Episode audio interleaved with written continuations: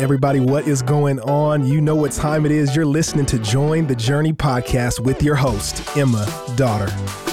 Hey, everybody, and welcome to Join the Journey podcast. My name is Scott Sangbush. I am filling in for the great Emma Daughter, who is away in Israel. And I'm here with Nathan Wagnon from the Eden Project What up? and Jordan Thompson from Watermark Community Church, one of the filmmakers uh, that does all the beautiful work that you see on the stage. Ooh. Good to be here. Jordan, how did you get here? Man, I don't. I was waved in here while looking for a tripod. Okay. Yeah, I, I got. I, I- So if you're wondering how to get on the Join the Journey podcast, you just you just knock and the door will just be open. go look for a tripod Yeah. somewhere and some biblical truth. Literally, that. and you'll just mm. stumble into a join the journey podcast. I love it. Nathan, I got a chance to learn under you in the Lay Institute a couple years ago. No, it was amazing. And I also got to learn under you in the Institute I'm Institute. also I remember both of those things. Well, people th- don't think that we did that. You know, they don't because totally we're did, like yeah. we're we're film guys, but but we did that stuff too. Like we know some stuff Yeah. about the Bible. we had Yeah. to read the Bible to work. Yeah. That's very perspicacious. Oh, thank you. Uh, if, in case you're wondering, hey, what does perspicacious mean or perspicacity? Uh, uh, it actually means having a ready insight into things. And so Mm-hmm. we want to have a ready insight when we read the Bible. Yes. I love We that. do. That's a great. So as as we talk about that, we're going into Exodus 14, Mm. which has some pretty uh, tough theological uh, interpretive challenges here, Nathan. Oh, don't give it away. Yeah, yeah, totally. I mean, you know, one of the top questions that people ask, uh, you know, I mean, you guys know about the Great Questions Ministry, right? Our apologetics ministry here at Watermarks, the team I serve on. And yeah, one of the top questions that we get asked is um, about divine sovereignty and human freedom, which is a really great question. Yeah. Like, hey, does God kind of like determine everything? Do we have a choice in all of this? What's going on? And so, obviously, contextually, what's happening here is the Hebrews are like, man, we're getting the heck out of Dodge, right? They're leaving Egypt after these, after Yahweh has shown himself supreme by kind of defeating all of these Egyptian gods and showing himself supreme in all of the cosmos. He's going, okay, yep, now we're we're moving on.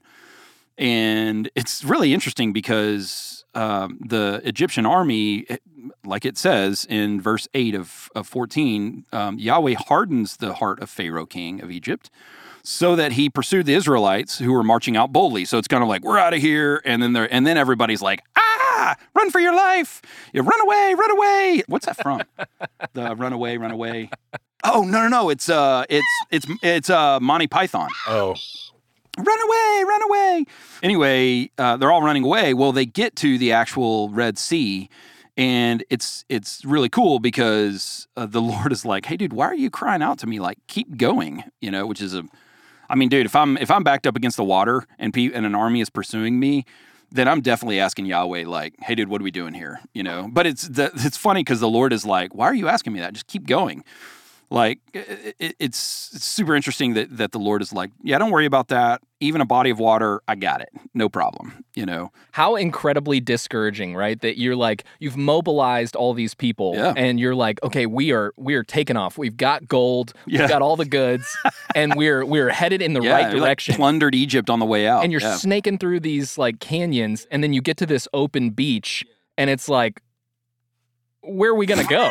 Like we got we got an army right behind us. It's not like we can scale these cheese grater mountains. Totally that's you know crazy and you got aunt ethel right beside you and you're like well what do we do with all the you know Yeah. it's just a lot of it's complex yeah right? and you think people complained in the wilderness i mean know, can you imagine being on that beach yeah yeah yeah there's Oh a, my there's God. a Well, sense of I think there's an extra context of all the things that they went through before they left, like all the Yeah. pla like witnessing all that. So you're you're going in with all that baggage, and then you're on the run, and then you have this army behind you, Yeah. and then you see this this sea in front of you, and you're like, "Are you joking Yeah, me?" totally. But as we'll see multiple times, this is this is one of the main themes of Scripture is um, you're in a tight spot and you cry out to Yahweh, and Yahweh kind of all like every single time is like, "What are you worried about?" He's like he's treating it like it's not that big of a deal. It's I mean it you know if you will allow me, it's kind of like the waves are pounding against the boat and God is asleep on a pillow in the stern. It's like, hey dude, wake up, don't you care? You know? But Yahweh is just like, he's like, this is not a big deal. Like, I got it. and and everybody's freaking out, but the only one who's not freaking out is Yahweh, and that's flipping awesome. All right, but the question that people end up asking a lot is, hey, uh, in this, did Pharaoh actually have a choice in whether or not his heart got hardened? Right, um, which again shows up in Romans nine. Uh, where you, you know it says uh, the Lord uses Pharaoh as an object for someone who's like, you know, this person was prepared for destruction. So here's the really short answer to that really complex question is that the scriptures always present both parties as having agency. So it's like, well, did the Lord harden Pharaoh's heart? And the answer is yeah. As as my esteemed colleague Scott Sangbush sitting here next to me said before we started recording, the Bible does say that. it is inerrant. Like he he did harden Pharaoh's heart. However, the scripture just as clearly teaches that Pharaoh is hardening his own heart. And so you have you have both people in the equation who are acting as free creatures making meaningful choices. Now, the deeper question is how much agency did Pharaoh have? And and I think even uh, aside from that, the question people often are wondering is does God force himself on someone's will? And um, what we see is Pharaoh, who viewed himself as literally, I mean, not, and not just him, the entire, uh, all of Egypt, and frankly, the entire, a lot of the Near East, viewed Pharaoh as a son of God, the son of Ra. And so Pharaoh views himself as a deity.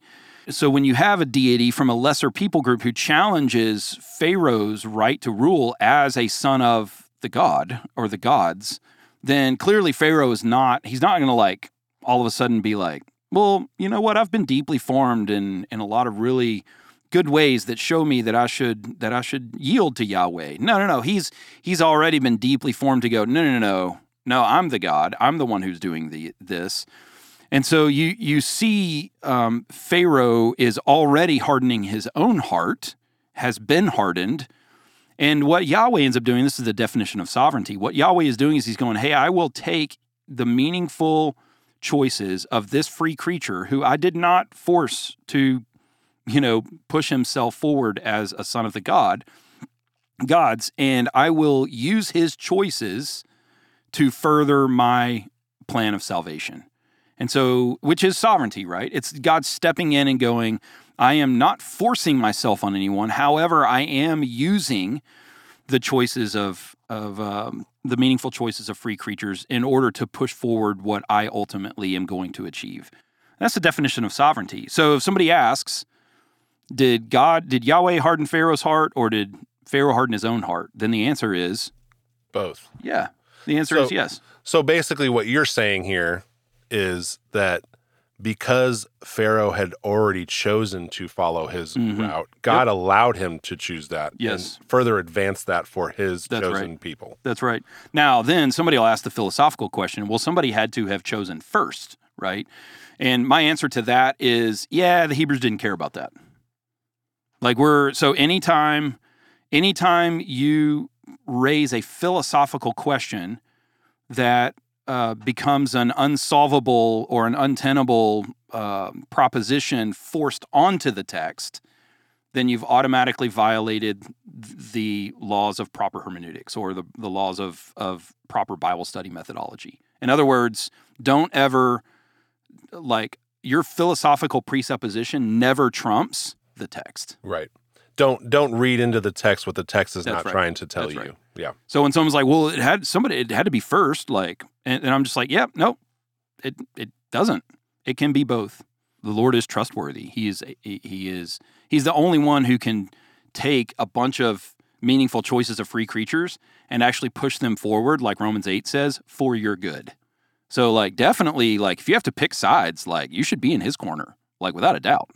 Um, and so I would say definitely don't harden your heart. And also, I think I would say just be encouraged that when you see things happening around you, um, like an army at your back, you know, who's who's bearing down on you, um, that if you hang with Yahweh, like um, ultimately y- He will get you out, right?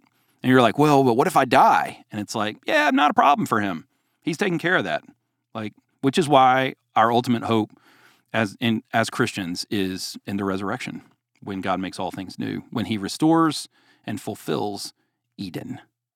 Oh, there you go, See what you Eden did Project, there. baby. See what you did there? Wink, nice, wink, wink. Nice transition. yeah, I love it. we thank you so much for your time today, Nathan, and your wisdom, and you as well, Jordan Thompson. Oh man, I, I, yeah, I'm happy to be here. Happy to contribute like I did. It's awesome. well, we're we're out of time today, um, and we loved it. We loved being able to fill in for Emma today. We hope she's having a great time in Israel. Shout out to Emma in Israel. I'm so glad that we are all on this journey reading the Bible together. It's super fun. Hey, we want to thank you for listening and we hope you enjoyed the episode. Did you know that you can help support Join the Journey by rating and reviewing this podcast? And if you're willing, we'd love it if you subscribe because the more you download, the easier it will be for new friends to find the podcast.